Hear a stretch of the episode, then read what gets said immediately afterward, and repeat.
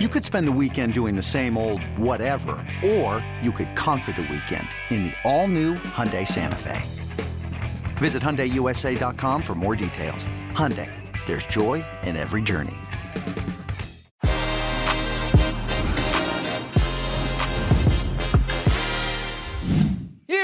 Then, the final conclusion. The continental campaign ends with two giants of Europe, Real Madrid, the 13-time champions, and Liverpool looking for their seventh stars everywhere. Karim Benzema, Mohamed Salah, Luka Modric, Sadio Mane, Vinicius Jr., and how about these managers? Jurgen Klopp, who's looking for yet another trophy for the Reds, and Carlo Ancelotti, the Italian manager, aiming for more history and becoming the most successful coach in this competition. Too many headlines for me to handle alone, so we have a star-studded cast. Michael Lahoud, Jonathan Johnson, and James Benge from Paris. The Que Golazo Champions League final, Real Madrid against Liverpool. The preview begins right now. Hey, everybody, welcome to Que Golazo, Que Golazo Pod on Twitter, youtube.com forward slash Que Golazo, CBS Sports, and your CBS Sports website. It's the Champions League final. This is it. And we brought everybody, the big guns, and I can't wait to get into it. Jonathan Johnson, how are you, buddy? Yeah, doing really well. Thanks. Really looking forward to this one and uh, and being on site on Saturday. And can't think of anybody better to pick through it all with than uh, you guys. Absolutely, James Benge. You have a you you moved to Paris. Jonathan Johnson, you have a, a roommate here in James Benge, who is in Paris. How are you, James?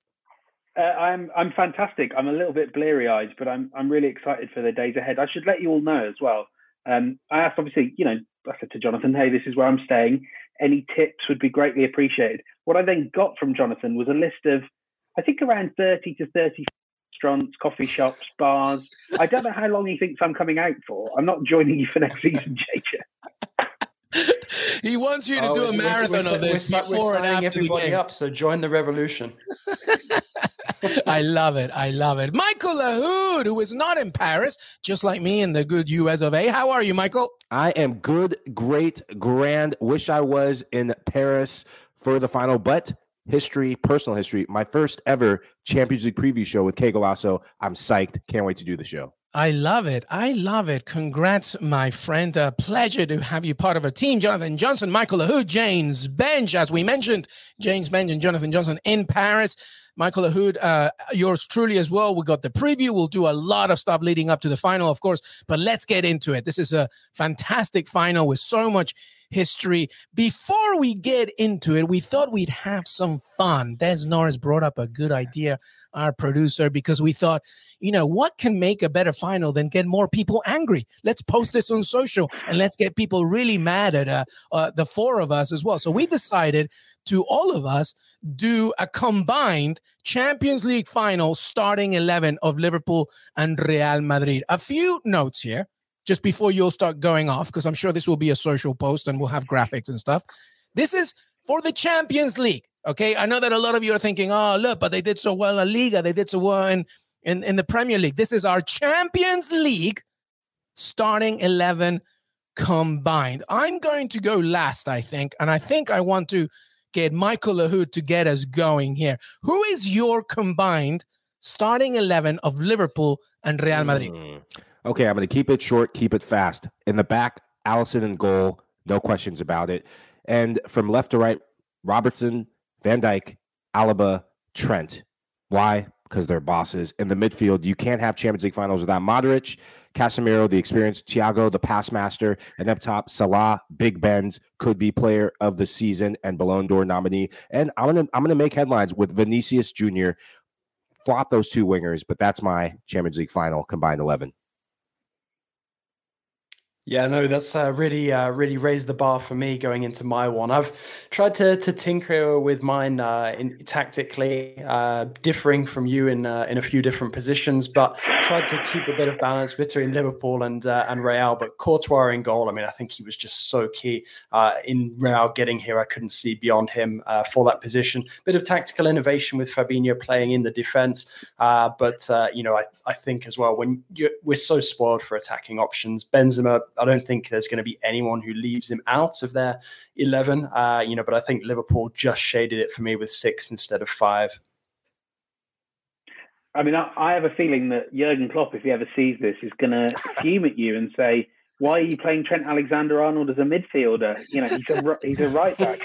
And I mean, you know, coming to mind, I think uh, I've kind of gone. Actually, I think almost entirely, but one exception, the same players as as you, Jonathan. So I've obviously gone for the correct four-three-three formation, but I've gone Courtois in goal. I think he's been the best goalkeeper in the Champions League uh, this season, both in terms of stats and just pure performance. Alexander Arnold, Eder Militao, I love him. I think mm. he's great. A bit old fashioned, but really solid centre back. Virgil van Dijk, Andrew Robertson, and then Fabinho, Thiago, and Modric midfield picks itself. And then, uh, of course, you've got to have Sadio Mane, you've got to have Mo Salah, uh, and, and Karim Benzema through the middle as well. So uh, I think it picks itself, really. I think it's a very good one, James Benge. I think all of you three did very well. Well done on all of you coming second, third, and fourth. This is the correct lineup. I do agree, James Benge. 4 3 3 is the only way to go. First of all, Thibaut Courtois has the most leadership statistically in this Champions League. You have to put him in there. Konate and Van Dijk. You can't tell me, right? In fact, the entire back line is Liverpool.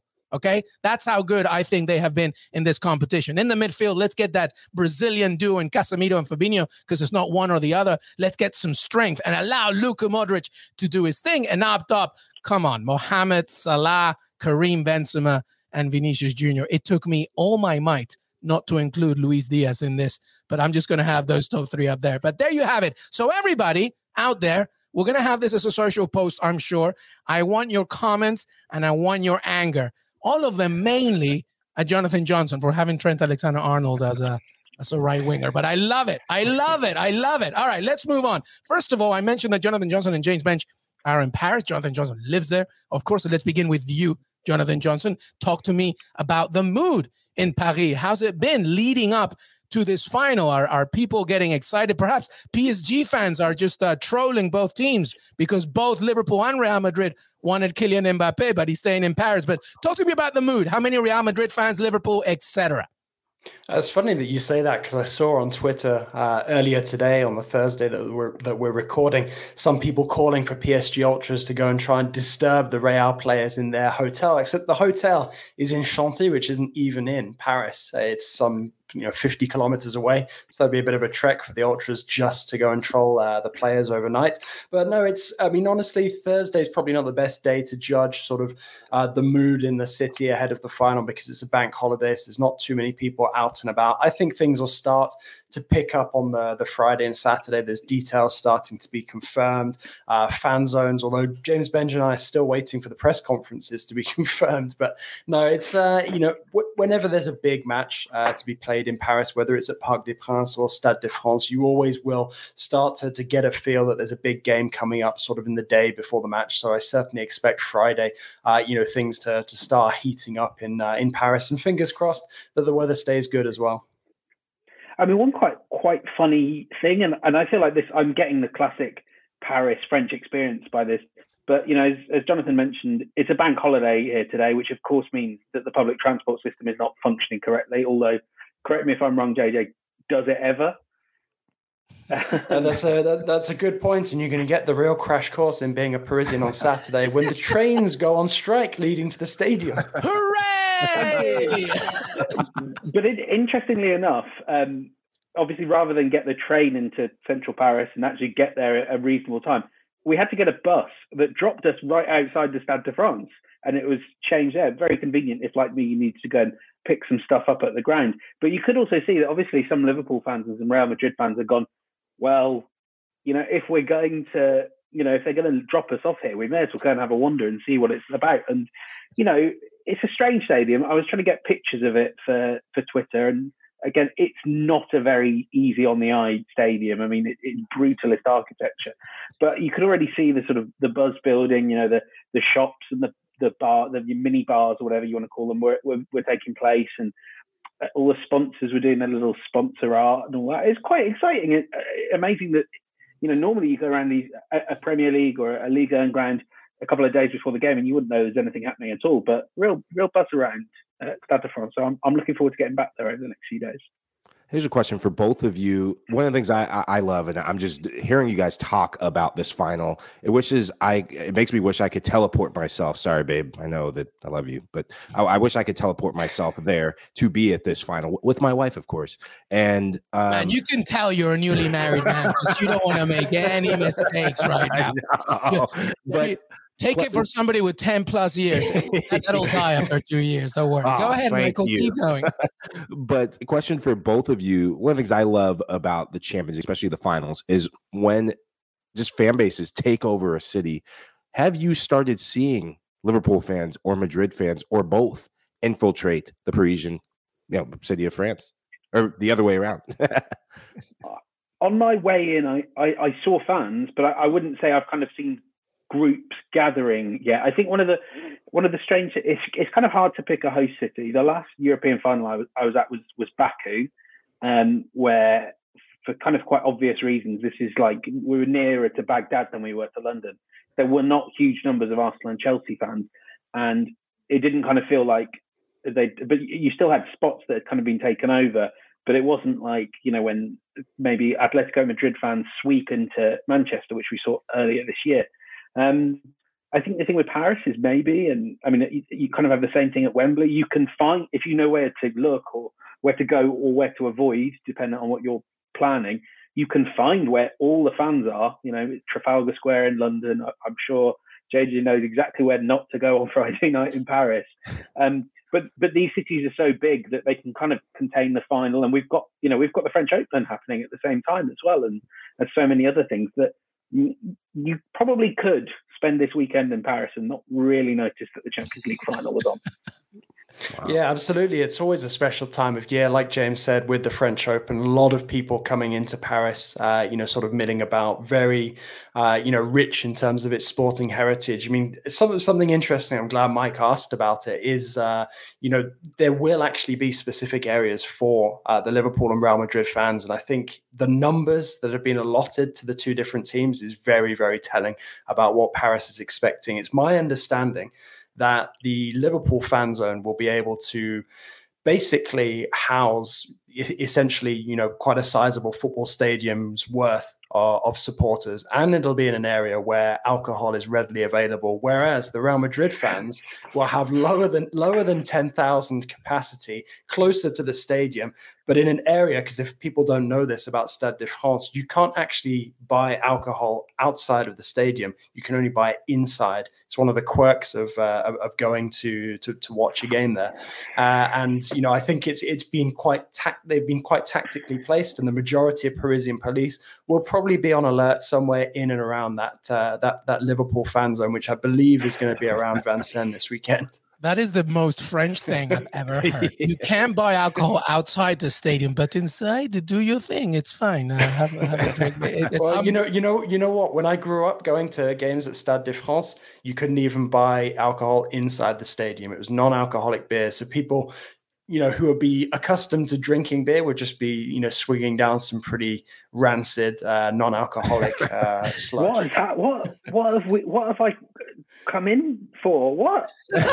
well, I, I, take it back when I said I wanted to teleport to this match. Now you've convinced me otherwise. My couch is the best place. Yeah, this is the worst. Uh, yeah, this is the worst uh, tourism promotional thing for Paris right now. But hey, everybody, yeah, a fun fact here. Obviously, Roland Garros, uh, as uh, Jonathan Johnson uh, and everybody mentioned, is still going. The French Open is going on. Interestingly, Rafa Nadal, the Spanish tennis star, is also going for his 14th title. I believe he's a Real Madrid fan as well. So that's a nice little coincidence. All right, let's uh, keep going here. And let's talk about this final, but let's talk about this final from a bit of a historical perspective. Uh, obviously, we've discussed how successful Real Madrid is in this competition, going for their 14th title. Liverpool are no slouches, third in that list after AC Milan, uh, joined with Bayern Munich with six titles, but also it's important to remember on how they got here in the first place. I would venture to say, Michael Lahoud,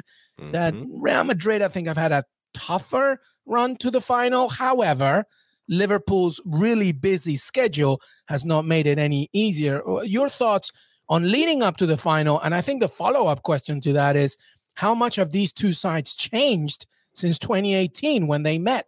Mm. So I, I, have a theory, and I'm going to call it the Lahoud theorem, and hopefully it wins me the Nobel Soccer Peace Prize, and not the the wrath of soccer fans around the world. And my theorem is this: whoever has the tougher run into the Champions League final, with the semifinals in particular, has a knack and has a habit of winning the Champions League final. So if you're Real Madrid fans, that means you have the upper hand because you are battle tested. Having that tougher run in prepares you for just about anything and everything. It's not exact because Tottenham Hotspurs, by that theory, would have won the Champions League final last time Liverpool were in the final. But I've seen it happen time and time again since I believe 2005 was when the theorem was birthed. And I'm not going to say where I was and how old I was because that makes me look really, really young or really, really old depending who's watching the show. But when it comes to this matchup, you have to have a Champions League hero and a talisman in your ranks. Real Madrid have that with Karim Benzema and Vinicius Jr. as just a breakout season for him. He's getting better in front of goals. And I know we'll break down the, the depths of which and the details which Madrid is just their success is built on. But to have a talisman, to have a player you can rely on in the face and the form of Karim Benzema, that is going to prove pivotal in a final. Yeah, I mean it's a it's, it's an interesting theory, and uh, I don't disagree with it. I think uh, you know when it, when you're faced with a run uh, in the way that, that Real Madrid have, uh, you know it, it really does prepare you, uh, you know, to to come up against the, you know, arguably the most inform uh, team in Europe at this moment in time in terms of the momentum that they've built up. But you know, having also overcome City in the way that they did in the semis, uh, you know, I, I I think Real Madrid are as well prepared for this game as they could possibly hope to be. And I think as well something that we have to take into consideration when we're weighing up our predictions for this match is also potentially some of the the absentees that, that Liverpool might have on their side. Uh, you know, we know that Fabinho, Thiago Alcantara, uh, you know, they're running it or cutting it quite fine. Uh, you know, in order to be fit enough to to feature. I know Fabinho has been saying that he'll be ready for it. Uh, you know, but Thiago, it sounds like it's going to be more touch touch and go. So, you know, I'm certainly mindful that the Real perhaps have an upper hand as well uh, because of that. But then you look as well at, at, some of the, the recent performances of the Spanish sides against uh, English teams. Uh, you know, that one all the way back down there in 2006, Barcelona beating Arsenal, as much as it would have pained James Benge to think back to it. Uh, you know, I, re- I recall that being you know one of the finals played at Stade de France when I was growing up in the in, in the Paris region, uh, and it's I think it's the last time that there was a final at uh, Stade de France, and of course it's not even the first time that Real and Liverpool have met in Paris, uh, if we're talking history, because back in 1981 Liverpool beat Real by one goal in the French capital, but that was before yeah. Stade de France even existed. I mean that's I, I think JJ makes a really good point about um, the, the, the midfielders and, and the potential doubts there. But equally, I think if we kind of go back to four years ago when these teams last met, the difference Liverpool have now is this staggering depth where you could take. I mean, Fabinho would be a huge loss, and Thiago as well. But you, you could replace them with, um, you know, with Curtis Jones, uh, Jordan Henderson. I mean, above all else, he's probably not a guaranteed starter if everyone's fit, but he could slot seamlessly into Fabinho's role. And then, you know, I mean, you do have some really talented youngsters as well as the likes of Naby Keita who can can play in midfield as well. The thing that I'm when we talk about history as well, the thing that intrigues me is is looking back to last season when we had when when they played in the, the quarterfinals. Now, obviously, that Liverpool was very different because it had no Virgil van Dijk, no Joel Matip, or Joe Gomez. Uh, and, and, and Real Madrid really managed to exploit that long balls into the space Vinicius left. You saw, and I've written about this in my predictions column. You saw them almost flipping their midfield entirely, um, with with Toni Kroos and Luka Modric playing right in front of the centre backs and Casemiro further forward. Now, can they do that again and, and hit these balls to Vinicius in behind Alexander Arnold? If they do that, that's a really effective avenue. But equally, you know, this time Liverpool can probably press. There's a bit more energy in this team because they've had, by their standards, a, lengthy rest and they've got a point to prove. Um, that's the sort of the sort of history that uh, that really intrigues me. And yeah, as I say, shameless pitching for my column, but uh, I've expanded on it a bit in there. No, listen, uh, I've said this from day one. Pitch away. This is a shameless uh, uh, you know, free zone. You can pitch as much content as you want. All right. Jonathan Johnson interviewed Kylian Mbappe at Khalifi. We went all out. By the way, go on CBS. Did, did, did I? Did I? Can you can you repeat that again? Jonathan Johnson, the great Jonathan Johnson, sat down with Kylian Mbappe and they exchanged WhatsApp numbers. And I believe Mbappe invited him to Saint Tropez as well. But, uh, little, little, little, little bonus, and I didn't include it in the written article. Mbappe told me how he craves scoring a goal in front of the Holte End before the end of his career. I told him that the first bite of a Balti pie in Birmingham would be life changing, and it's written that at some point he's going to run out for Villa. He's bless you, my friend. God bless you.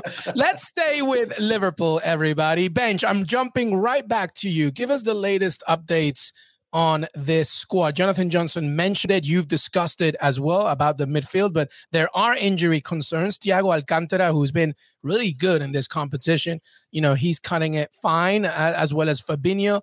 Of course, talk to me uh, uh, about the latest uh, squad situations with Liverpool and Jurgen Klopp's side. Well, I mean, you've kind of summarised it quite well there.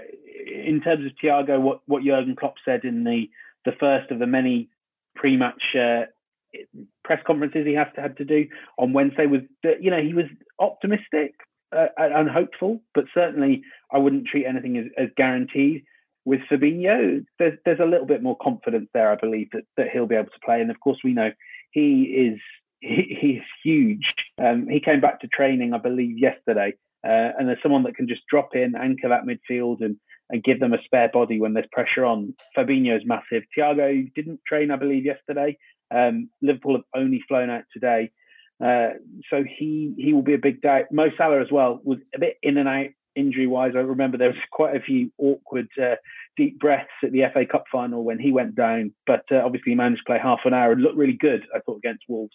Might even be that we actually see a slightly fresher, fitter Salah. You know, someone that's had the break that he basically has not had at all this year. Um, so it's not ideal. It's not a perfect, fully fit squad, but for this stage of a season, compared to these two, I want to Liverpool look to be in decent health. Go on, Mike. Oh, sorry about that. I I want to wind back the clock to 1981.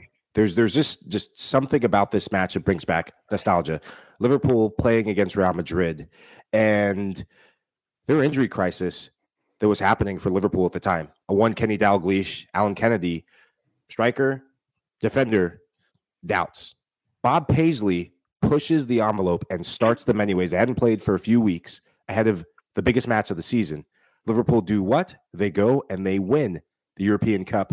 Alan Kennedy scoring the winner in the 81st minute in 1981 could history repeat itself with Liverpool? I love what you said, Ben, about Mohamed Salah and getting that much needed rest because since he went to AFCON and he's come back, there's a reason why that production in front of goal has slowed down to the just blistering start that he had compared to it in the first half of the season.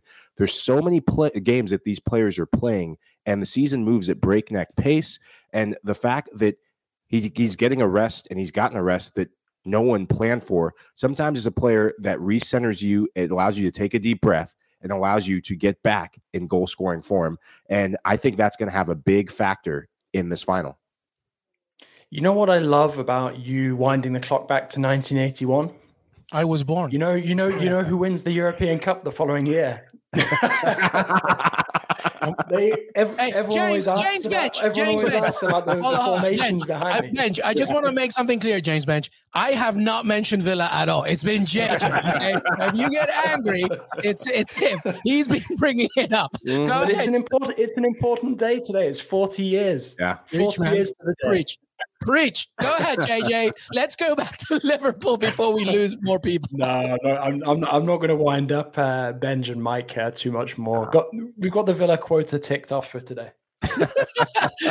well, listen. Um, here's an interesting thing. We, in part of our uh, Que Golazo content for the Champions League final, we had the great Jim Beglin join us as well, and you know, part of our commentary team for the Champions League. Obviously, a former Liverpool player as well, and he wanted uh, James Benge, uh, James Milner in this starting lineup. He thinks that mm. you know they need somebody that you know if Thiago Alcantara, of course, and Fabinho are like are not fully available.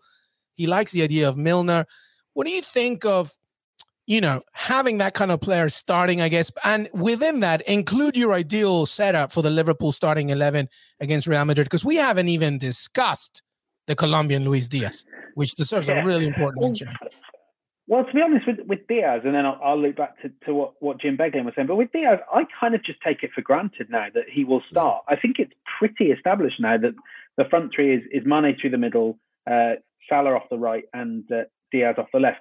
Mm so Milner's an interesting one. I am, uh, you know, I am a huge fan of Curtis Jones. I'm buying Curtis Jones stock. I'm inject- investing in Curtis Jones PLC. Uh, I will be a majority shareholder in it very soon. I think he's the perfect Liverpool midfielder. But the thing with Milner is, I know I'm get, getting a seven out of ten at least. Yeah. You know, I might get a, I might get a ten. Yeah, that's that's Jim's point. Yeah, that's Jim's point. Yeah. Keep going, Benge. Yeah. I mean, I, he he is just Mr. Reliable. Um, the only thing is, I, have got to make sure he's he's fit when it comes time to taking penalties. Because we, if if we've learned anything from Liverpool season so far, it's that their cup finals will go down to penalty shootout, and I'll definitely want him to take one of them. I I think if you take, I think let's assume Fabinho is fit. In that case, uh, I would want Naby Keita. I think there will need to be a lot of work being done on pressing Modric, pressing Kroos when they drop deep. And then I want Thiago because he's just the best. Uh, I think he's the best midfielder in these two teams. Um, maybe Modric is ahead. Mm. but if he's not fit, if he's not fit, then um, that wasn't I mean, a cat, by the way. That was Michael Lahoud question. keep going, Benge. Keep going. If he's not fit, then Jordan Henderson isn't isn't too. bad. I mean, this is Henderson, Jones, Milner. I'd be perfectly happy rolling that as a as a midfield treat in the Champions League final if I had to. Mm. So take your pick. I, I, quite like that Milner idea, but I would go for Jordan Henderson if uh, Thiago wasn't fit. Won't be as much creativity centrally then. Mm. So I just I I, I want to address the I, I love the Thiago shout for second best midfielder. That's a slander to Luka Modric's name and what he's done in this Champions it's, League run up. It's not. It's not like how they are. They are of a level and I would put, you know, is if this is FIFA ratings, this is Thiago is a 91, Modric is a 92. Like Thiago is. I think the the point is is because we Madrid have, have been doing everything in this stupidly spectacular fashion, and mm. so we go, oh my god, that Luka Modric pass.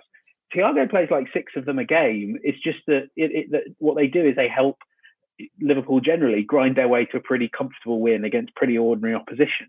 So, I mean, Modric gets the, the plus one for having done it against some of the best clubs in the world, but Thiago is kind of doing the same stuff. Oh, I, I there, are we, are, we no... are we going to point? Are we going to point out though that Real only got past City once they changed their midfield around completely? True. Including bringing Modric off.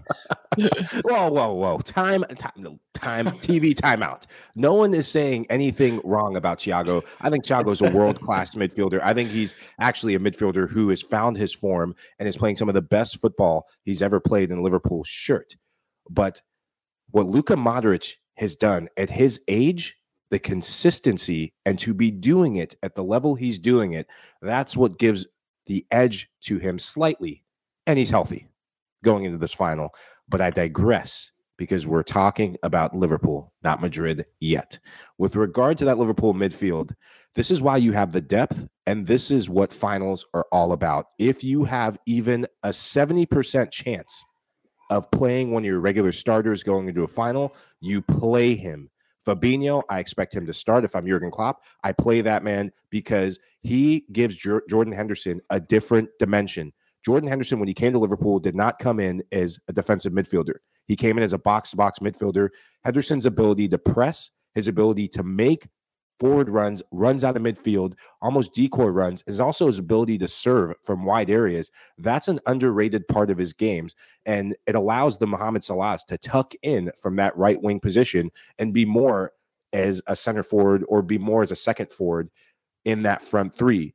So I tackles one, by the way, Michael. Tackles yeah. one in the entire Champions League. Fabinho is third. I'm including mm. center backs here. It's a, it's, a, that's, it's that's a, massive. Yeah, that's massive. Uh, going against a, a, Madrid team where you're going to need someone to marshal the Toni Krooses and also marshal a one Luka Modric, just being a dynamo in the middle of the park. Fabinho in the middle, Henderson on the right, and if Thiago can't go, Naby Keita. I love the potential Milner shout, but Milner is in the team because of his leader. He's in the he's in the ranks because of his leadership. Great locker room guy, consummate professional. And no, yeah, he he's exactly what you get on the. He's yeah, it, exactly what it says on the ten, Jonathan yeah. Johnson. Right? Did you agree with that midfield? What What do you think, Jonathan? Yeah, well, I'm I'm going to take the the points that James and Mike have made, uh, and I think if I'm Jurgen Klopp, um, which I could be. He's also born on the 16th of June. He's, um, you know, I, I, I think I'd only be considering Fabinho as a potential starter. I wouldn't be risking somebody like Thiago. I think he's probably going to be looking at a bench role at best. And for Milner, James is absolutely right. You know, if you even have an inkling that you might be going to penalties, you're going to want to bring him on later on in the game, perhaps towards the end of 90 minutes, depending on how the game's playing out. I don't know, maybe sort of once once you hit the 70 minute mark and uh, and beyond. Uh, you know, and I think you know for Fabinho's uh, importance to this Liverpool side cannot be underplayed. And I think it's mirrored as well by the fact that for Real, Casemiro, you know, also plays this.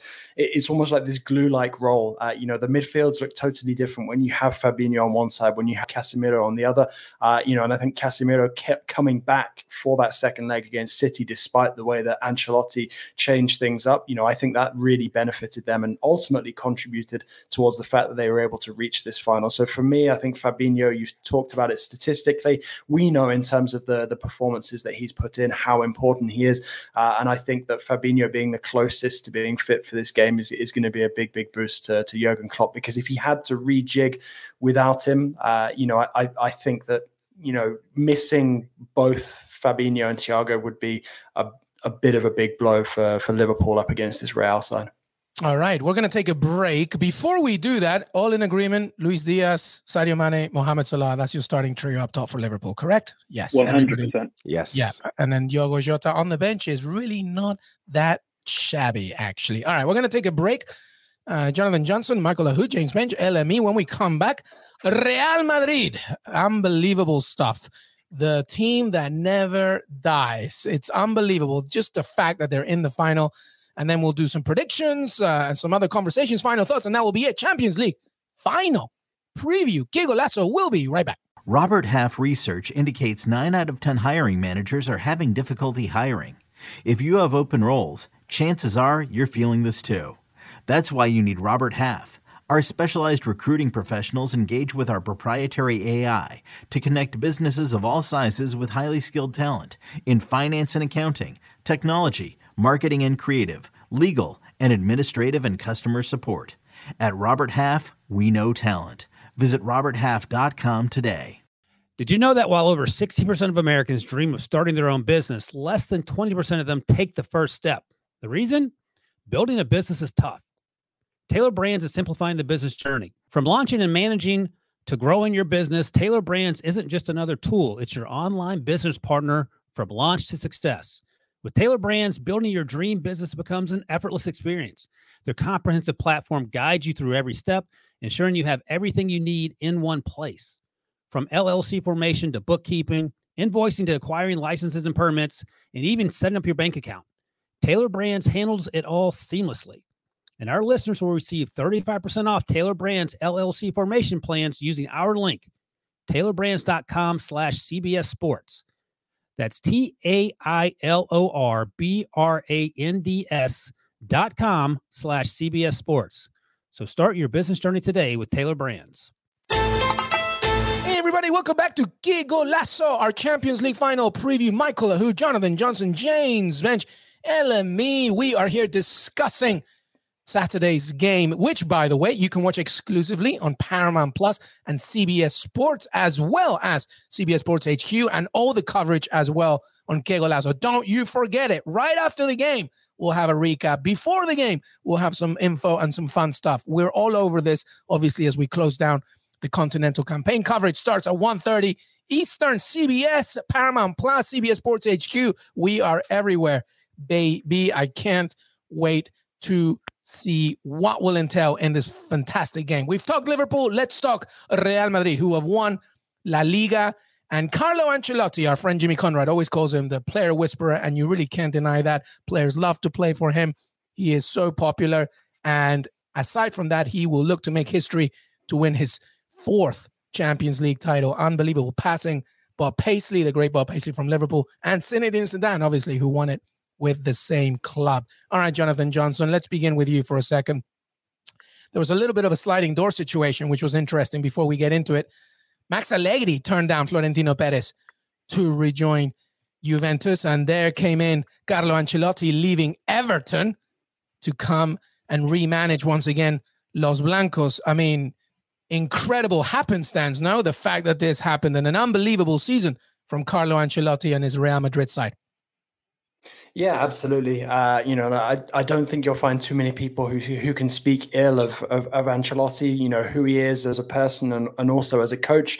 Uh, you know, and I, I, think it's nice as well to to see that he hadn't kind of lost his touch because you know many of us, my, myself included, were asking that after some quite unsuccessful spells with the likes of Bayern, Napoli, uh, and then him taking the the surprise decision to to go and join Everton, returning to the Premier League after that spell with Chelsea. But for him, you know, to to come back and take over Real in the in the way that he did, uh, and suddenly lead them on this uh, on this surge.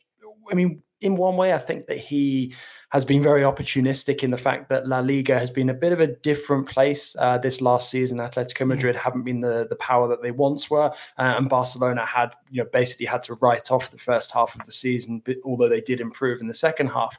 But uh, you know, I don't think that you can take away from the way that Ancelotti has you know, sort of galvanized this squad uh, in Europe. You know, they they suffered a few patchy results earlier on. You know, the loss to Sheriff, for example. But you know, once they got into that knockout round, it's almost like you know the bar was set when the the the draw was redone and they pulled PSG out of the hat the second time around and then since then they've been in sort of battle mode the same sort of mindset that see that saw them win three consecutive titles uh, under Zinedine Zidane uh, you know and I think as well you know this really is sort of the last of that epic vintage, uh, you know, that Real had when they won those three back-to-back titles.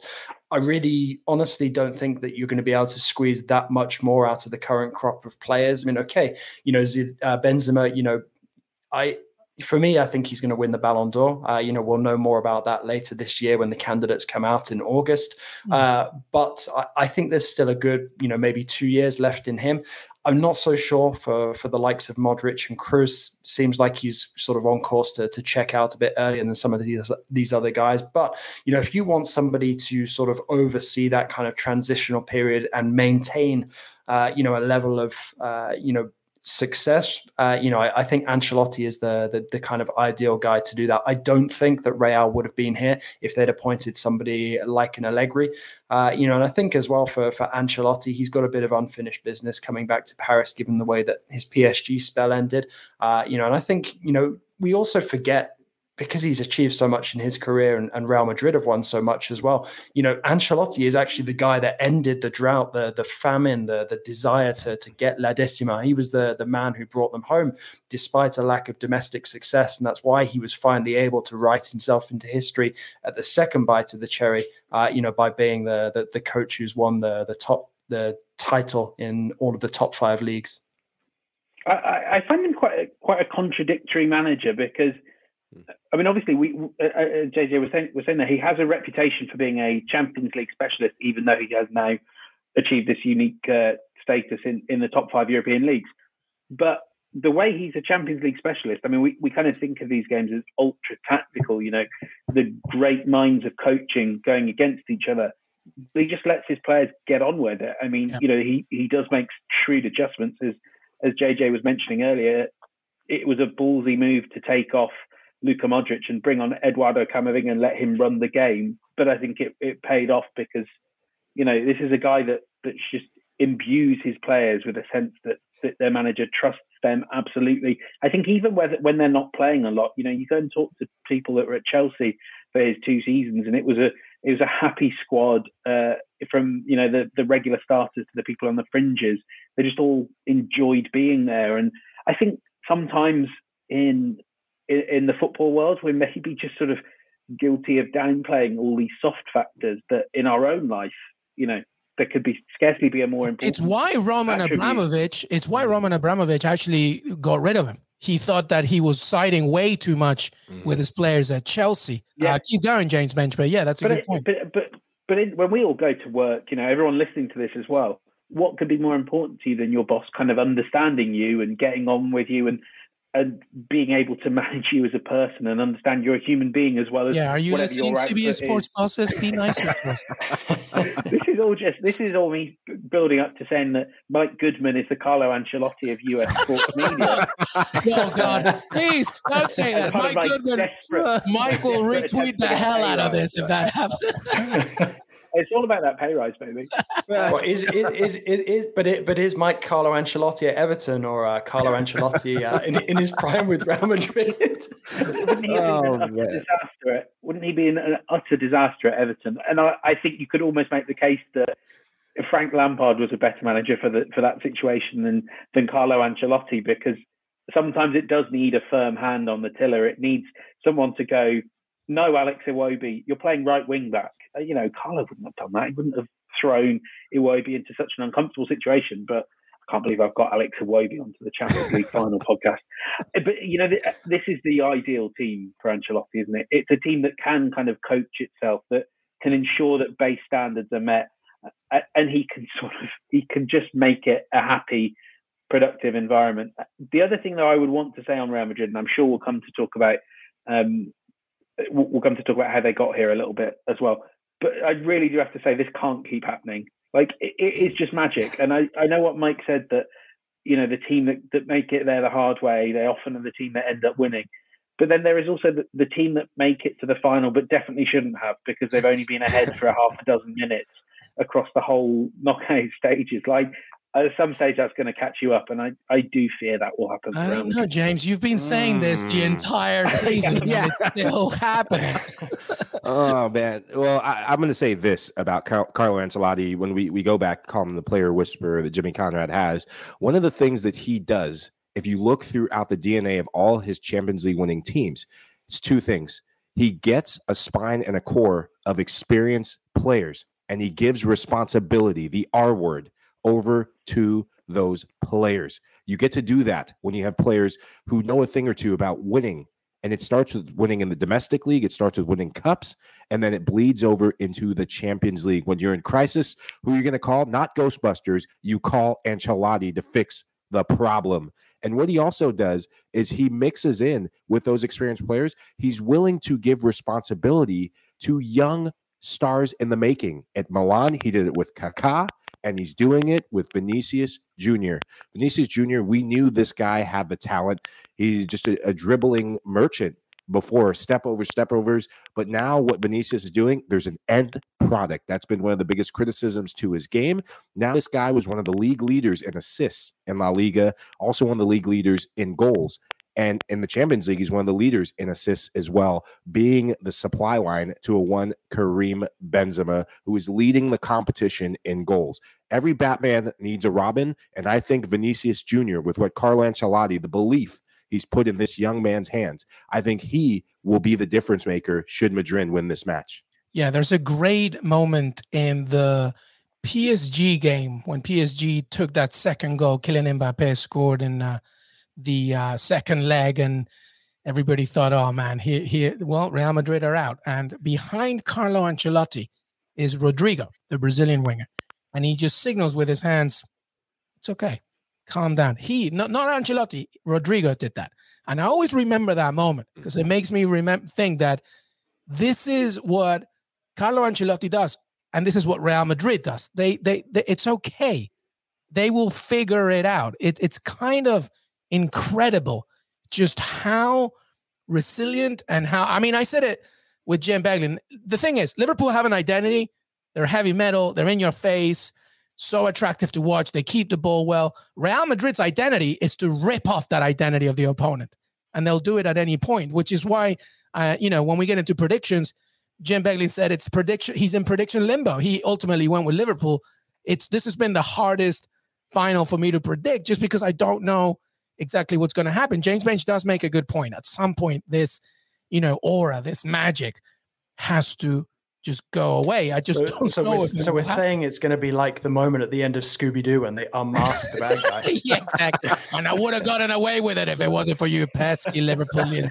That's right. All right. Well, so okay. So who's Real Madrid lining up then? Okay, is it is it as obvious as we think then, uh, Michael Lahoud? Is it you know you know the back line could be a little bit tricky because obviously I'm looking at those you know uh, the wing, the wings, you know, you got Andy Robertson on one side, Trent Alexander Arnold as well on the other. So it's going to be issues as well for the likes of Dani Carvajal, etc. You know, the midfield speaks for itself, I guess. Toni Kroos, Casemiro, Luka Modric. Valverde is the one that I'm thinking, mm. will he start, you know, in order to, you know, do this battle against Andy Robertson? What do you think? Is there anything surprising from the Real Madrid lineup, you know, as we head into this final? I, I, think you're not going to see any surprises. Carlo Ancelotti, uh, with, with, Valverde starting at right wing, we've seen him start at center midfield. That was that's probably been one of the few wrinkles he's put in this season for Los Blancos. Consistency is what Ancelotti believes in. He believes in rewarding players who have done the business for him.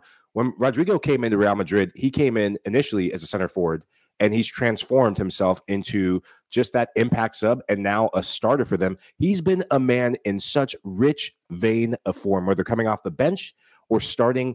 This guy is scoring goals. This young player is scoring goals. It's going to be a Samba affair on the wings.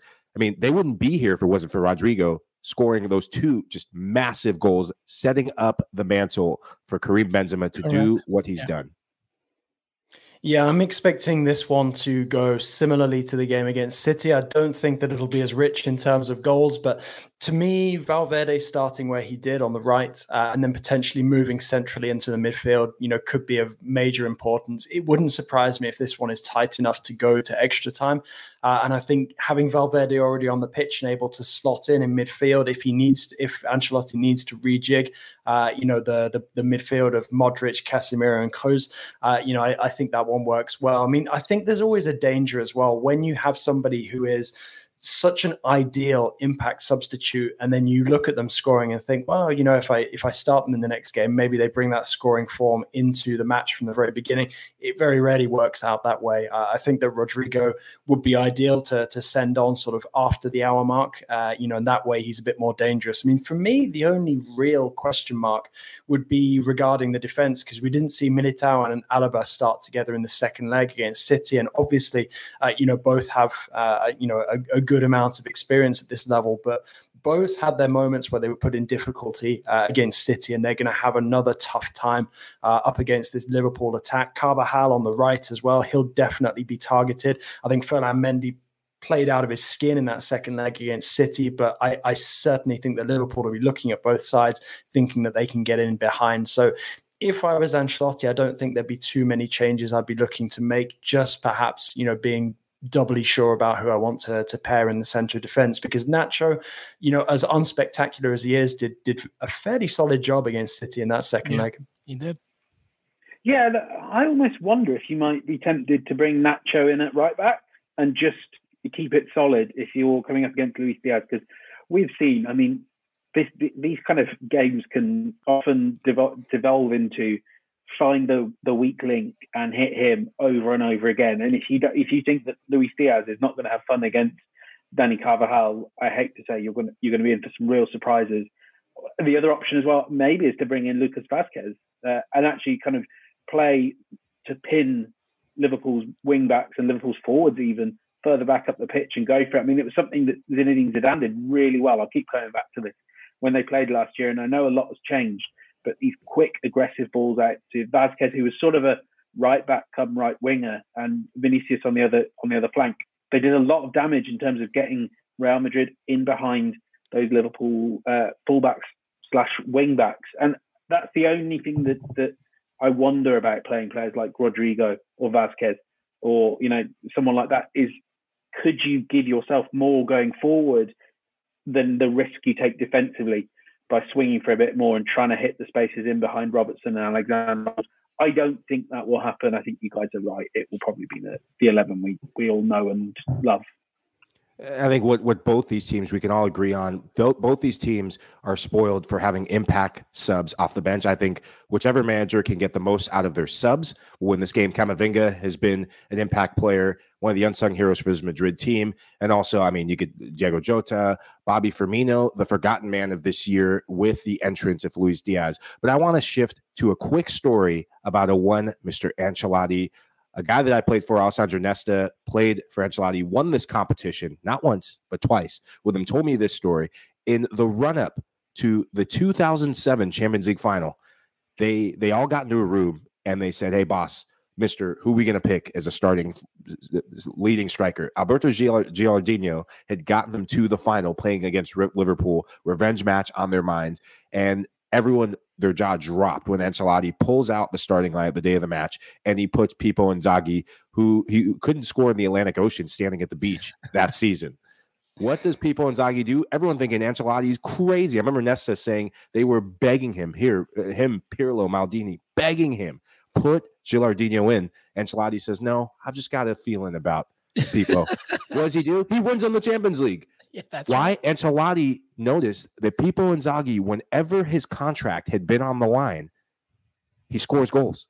He performs, and that's why he started him. This guy is a genius, and he'll figure out something to do. I just wanted to share that story. That's great. I, I, love, I love the, I love the idea of like you know the the prime AC Milan players just surrounding Ancelotti. The hand, the hand gestures must have been off the scale. Gilardino, per favore. and Ancelotti's like, nah. Uh, drinking a cappuccino. Inzaghi. yeah. Crazy. He said he knew because of this guy performs when money's on the line. I was like, wow, what a story. Yeah, Des Norris has a quick one. He lost 200 pounds in that game because uh, the goal bound Pirlo free kick bounced off Inzaghi's uh, butt and uh, and he lost 200 pounds. Des Norris is still really bitter about that. Great story, Michael Lahoud. All right, let's wrap up everything here. You cannot complain. What an episode. Fantastic stuff, everybody let's uh, be quick about this one if we can. I know it's a deep question, but I do want to know everybody's answer before we give our predictions. But, you know, Real Madrid going for the 14th, Liverpool going for their seventh. There's so much history, so much at stake. There's been a lot of a build up leading up to this. Real Madrid losing P, uh, to PSG in the Kylian Mbappe race, Liverpool losing the Premier League title to Manchester City. You know, so I, I think that in some way, both these fan bases want a great ending to wrap everything up. Who needs this more, however? Who needs this final more, Jonathan Johnson? eBay Motors is here for the ride. Remember when you first saw the potential? And then through some elbow grease, fresh installs, and a whole lot of love, you transformed 100,000 miles and a body full of rust into a drive that's all your own. Look to your left, look to your right. It's official. No one's got a ride like this. There's nothing else that sounds like, feels like, or looks like the set of wheels in your garage. With over 122 million parts, you can make sure your number one ride or die stays running smoothly, so there's no limit to how far you can take it. Brake kits, turbochargers, engines, exhaust kits, roof racks, LED headlights, bumpers, whatever your baby needs, eBay Motors has it. And with eBay Guaranteed Fit, it's guaranteed to fit your ride the first time, every time, or your money back. Plus, at these prices, well, you're burning rubber, not cash. Keep your ride or die alive at ebaymotors.com. Eligible items only. Exclusions apply. This episode is brought to you by Progressive Insurance. Whether you love true crime or comedy, celebrity interviews or news, you call the shots on what's in your podcast queue. And guess what? Now you can call them on your auto insurance too with the Name Your Price tool from Progressive. It works just the way it sounds you tell Progressive how much you want to pay for car insurance, and they'll show you coverage options that fit your budget. Get your quote today at progressive.com to join the over 28 million drivers who trust Progressive. Progressive Casualty Insurance Company and Affiliates. Price and coverage match limited by state law. Yeah, that is uh, that that that is a quite a loaded question. Um, I mean, I, I think you can make an argument that that you know the both sides do you know, significant in need. Obviously, Liverpool will be majorly motivated to take revenge after what happened a few years back in Kiev. But, uh, you know, also Real, I mean, I think, I, th- I think if you may, wait, I mean, honestly, you can really make a strong argument for either one, but I think Real, based on what's happened over the last week or so, you know, need need a pick me up of some sort, something to sort of replenish their their image. And I'm not talking about you know just going out and signing anybody. I mean, they've been linked with uh, although it sounds like the talks to sign him from Monaco have slowed down a little bit. But you know, I think in terms of everything that's happened in the last week or so, Real, but overall, I think you know Liverpool are you know sort of equally as uh, as deserving. To be honest, my my view on Real and their their journey to get here is is that like Ben, you know, they're kind of fortunate to have gotten here. It's been entertaining, of course, but uh, you know, I, I, think that the fact they've already reached the final is uh, is, is remarkable enough. I, I think is kind of downplayed really the the Mbappe of it all. I don't know if, if you know that he, he interviewed him earlier this week, um, but it's. Um, I, I think what we kind of have to remember is is how Real Madrid will have constructed this week in their head, and it wasn't just about coming back with the Champions League. In fact, you know, I don't think this is how football clubs and football fans should think. But I think we also have to acknowledge the truth that right now, I think if you said to a lot of Real Madrid fans, would you rather cut your team return from Paris with the 14th Champions League trophy or Kylian Mbappe? I think a lot of them, maybe the more online community, would say they'd rather have Mbappe. I, I think the younger fans, definitely. Yeah. The, oh, yeah, yeah. the 17 year old Real Madrid fan who started supporting them because of FIFA will definitely say that. But I think the 60 year old Real Madrid fan will say, hell no, I want the 14th. Yeah, yeah, uh, yeah and I agree with the 60 year old, but I don't think we can sort of act like, particularly for a team like Madrid. I went too far off as yeah. well. 45, maybe? yeah. yeah. I, I think for, a, for a, a, team like Madrid, they define themselves as much, you know, it's the silverware in part, but it's about we get the best players. Yeah, and the Galactical thing. Of, yeah, yeah, yeah. If they end this week, as it, or, you know, these seven days as being a period where they didn't get the biggest trophy or the biggest player, I think it becomes a little bit humiliating. And I mean, I think especially because, you know, this is Mbappe, this has been the dream and the obsession. And you talk to people, you know, when, when Spurs were signing Reguilón, when Arsenal were t- signing Martin Odegaard, you go, oh, okay, how are Madrid going to replace it? And it's, you know, let's scurry all that money away in our Mbappe fund. It was like they were saving for their dream house, and their dream house has gone. And now Florentino Perez is like walking around in his in his loungewear, walking around his big mansion in Madrid, trying to work out what his life should be about now that the one he wanted has got away. And I think if you can't, at the very least, like have a little Champions League trophy to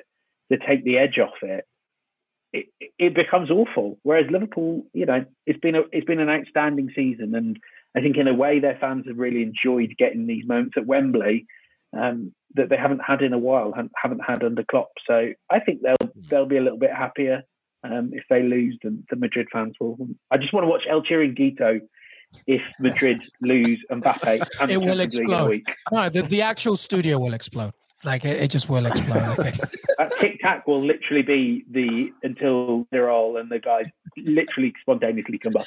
Ama el fútbol, Michael. Oh man, so I I, I want to address the you know I think I love what you said about the 60 year old versus 17 year old. We can add the, the, the those born in 1981 as well into that group of it's what you do now. You can't predict the future. No one knows what impact Kylian Mbappe would have had had he signed. That's not a guarantee.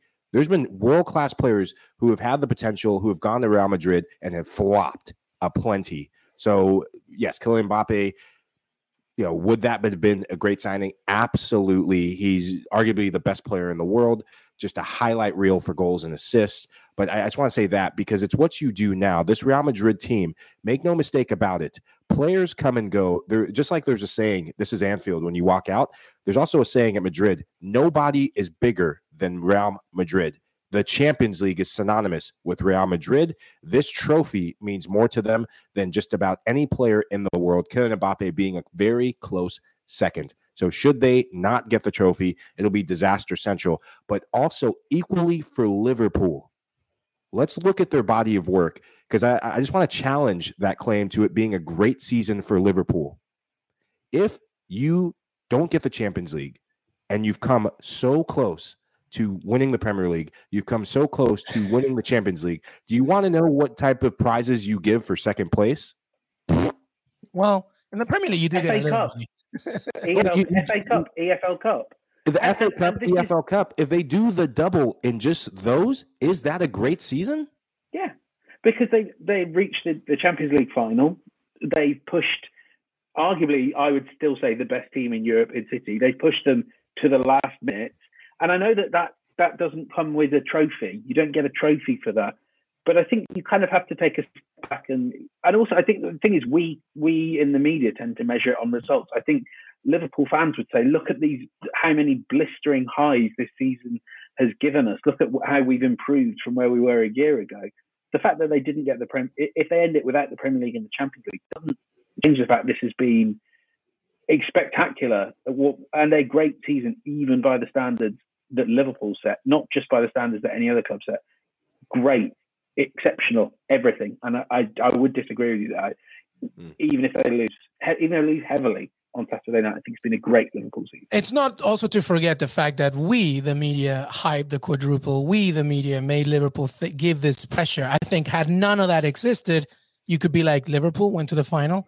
They came second, just lost it on the final day, but they won the League Cup and they won the FA Cup. A pretty good season. But it's it's because of the narrative, right? They're going for the quadruple. They're going for the quadruple. They're going for the quadruple, and ultimately they don't get it. Then in our heads are thinking, what a massive failure. Well, they have two pieces of silverware as well. It's a good argument from both sides, but uh, you know, it's it's intriguing to think about. All right, but we're all in agreement. Real Madrid needs this more. Jonathan, you had a question, I believe. Well, yeah, it did. And it, it is linked to what James was saying about Florentino Perez earlier and the importance of Real Madrid winning this. Because if you look at the last couple of years that Perez has overseen with Real, yes, they have the La Liga title this season, but it's been it's, not a very flattering list of achievements especially when you take into account the push to join the super league the, the unapologetic stance uh, regarding that. And i wonder if you know if they lose this champions league final on top of missing out on mbappe's signature you know if suddenly the the popular opinion starts to turn against perez and if that is perhaps the you know the beginning of real needing to move towards somebody who's perhaps considered more of a I know more of a modern president of the club. I was just wondering what you guys thought on that quickly. Go ahead, open question. If, if I think Ben, he if you want to jump would- in, I, I suppose I, I don't disagree with any of that, but I just know how he'll get out of it, which is he will sign someone. I, Yeah. I, I mean, I wrote I wrote about this. You know, it's, it'll be Mo Salah or it'll be someone like that. I, I think that there are that, that's what he will do. But like like Jonathan says, there are these deep structural issues. You know, Real Madrid is financially not a rosy position, despite you know not really spending a lot of money on players. You know, huge project at the Santiago Bernabeu that needs paying for. Their finances do not look easy. They will still, even when Gareth Bale's wages come off, they'll have you know players like Eden Hazard on there that they don't want to play, and they pay an awful lot of money. James, Um, probably why they tweeted today, Real Madrid tweeted that, uh, by the way, everybody, we're the most valuable team in the world. That's probably like some good PR there, right, James? Yeah, but I mean, I mean, well, those it's a very no, I'm valuable agreeing with you. I'm agreeing with you. I I'm mean- saying that that's a counter to like the the reality. It's, it's, it's, swe- it's sweetening the Spanish government up so when they go Exactly. cap in hand to Yeah. ask for some more money. Exactly. exactly. Exactly right. Now, listen, I, I'm James Benge is one thousand percent correct. The way that Florentino, uh, by the way, uh, Jonathan, the way that you said Perez, I, I appreciate the the accent of Spain. I'm Peruvian. I will never do that. Florentino Perez, the the way that he does this is by signing a big player. I expect a big signing here, more than just uh, Tchouaméni. I think. I think there's going to be somebody else in there coming in. Um, Could, could it could it be a Mane? I know we're talking about him. I don't know. Sadio Mane, at the end of his conference, said, I will talk about my future after the final. I don't know if that's because he's just being diplomatic and wants to focus on the game. James Benge is shaking his head. Listen, Uh, not every amazing player can stay in England, James Benge, as much as I you don't and know I if want it to be. from England. I think it's going to be Son. I've got no. There's no Ooh. reporting. There's no nothing. I think it should it should be and might be Son. I think the time is Wow. right. He's a little Wow. bit younger than. Wow. Actually, he's a little bit older than Salah. Um, but I good. mean, we have said, right, that Heung-min Son of the best deserves that kind of uh, appraisal and, and become the co winner of the, the Golden Boot. It's nothing to do with the fact that James Benge is also an Arsenal fan. But anyway, no, and, and, and, desperate. Get this man out of the Premier League. yeah, I was, I was about and, to say. And it, and it and it reinforces that Spurs are kind of like a feeder club to Real Madrid. Modric, Ooh. Bale. Ooh. it's in the pipeline. It's in the works. To to, to just to, to talk about the Perez um, I can't do the accent, so I'm not even gonna try. Just it was like my Birmingham, Birmingham accent. I'll just stop right there. Yeah, what the hell is that? Now keep going before we, we put you up, Mike. No, I, I I think the, Perez he's found ways to reinvent himself during his tenure with Real Madrid. Started with Los Galacticos. He's done it by hiring managers. He's done it by getting players. He will find a way. I, I think that the issue will not be Perez no one's bigger than the club except maybe Florentino Perez. This guy, I mean, he is Real Madrid. They should. I wonder at what point should he get a statue or something with what he's done. I think it'd be a rash move to try and force him out or start that campaign just yet. No, that won't happen. He's going to sign a big player, and I, you know, now that James Benge has added a Heung-min Son in there, I can't stop thinking about it. Now it's going to mm. be kind of interesting to think. All right, we're going to wrap this up because it's been a fantastic packed episode, but it must end, of course. And we're going to end it with predictions. Boys, uh, you know, uh, you you just got to go to cbsports.com. You can read uh, Jonathan Johnson and James Benge's content, and we have our predictions in there as well. So let's not dwell too much in here. It, it, maybe it's as obvious as it is. I'm not sure. Give me your predictions for this game prediction limbo, as Beglin called it. I don't know. As we get closer to the day, has it become easier? Michael Lahoud, I'll begin with you. Oh. Give me your predictions. Who wins this game?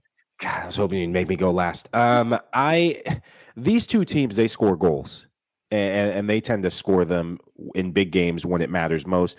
There's something about three two that just feels right right now, but also, you know, like I said, I getting a good night's sleep for the next couple nights before the final could change my mind. But 3 2, I think the guys coming off the bench, I think it'll be goals late that decide this match with 3 2. To to who did you say? To Oh, three. Oh, geez. ah, man. Madrid. this is why this game is so hard. He forgot to even pick the actual I know. winner. I don't. I'm like, I'm so. I just don't. Just, just, just, just throwing mad, throwing a mad scoreline out there with no yeah. winner. well, it's it's it's the buildup. You just got to do the buildup. Yeah. Tomorrow, I'll have the winner, and then I'll have goal scorers day before the nah, match. Give me the winner right now. Who's winning three two? Ah, uh, Real Madrid. Okay, there you go. James Benge. Well, I think everyone's a winner in this final. I'm going to do the Mike Lahoud and not predict Everyone is a winner. You get a participation. Um, yeah. It's like Oprah. You get a car. You get a car. Yeah, go ahead, Benge. I can't remember if it's from The Simpsons or Futurama or whatever way it goes.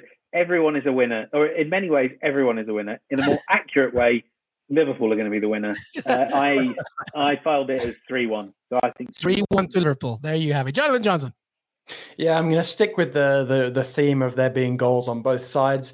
Um, I'm undecided as to whether this one will go beyond 90 minutes or not. I think I ended up going for a Liverpool 2-1 win, uh, and I'm going to stick with that. It really wouldn't surprise me if it, uh, you know, perhaps sneaks uh, beyond 90 minutes. But I'm also just kind of hoping that I'm downplaying it and that the chaos grenade gets unpinned again at Stade de France and we get some wild 4 4 draw that then ends up 7 6 after extra time or something like that. But uh, for me, I think that Liverpool will ultimately come out on top, but only just. Yeah, no, I'm with you on everything except for the actual outcome of the winner. I hope that I see a lot of goals. I think it's going to be within 90 minutes. I don't know why. I, I hope it's 3 2, like Michael Lahoud said, uh, but I, I don't know. I think there's something about this game that tells me that it's going to be uh, concluded within 90 minutes. I'm also going for a 2 1. But you know what? This story of the Champions League has been about a team that just, it doesn't matter what's in front of them, they're going to do it. And I think, I think, and it's been very difficult for me to do this, but I think it's going to be Real Madrid winning 2 1. So we'll see what happens in the end. And by the way, I've been wrong a lot this entire season. So, you know, don't ever expect that this is going to happen. All right. But there you have it. What a tremendous, tremendous Champions League preview. Michael Lahoud, Jonathan Johnson, James Benge. Make sure to follow them all on Twitter. Read James Benge and JJ's content on CBS Sports. Michael Lahoud is part of our team every single week at Mike Lahoud, at John underscore Legossip, at James Benge final thoughts before we say goodbye. Thank you, gentlemen. What a great preview. Jonathan Johnson, final thoughts, my friend.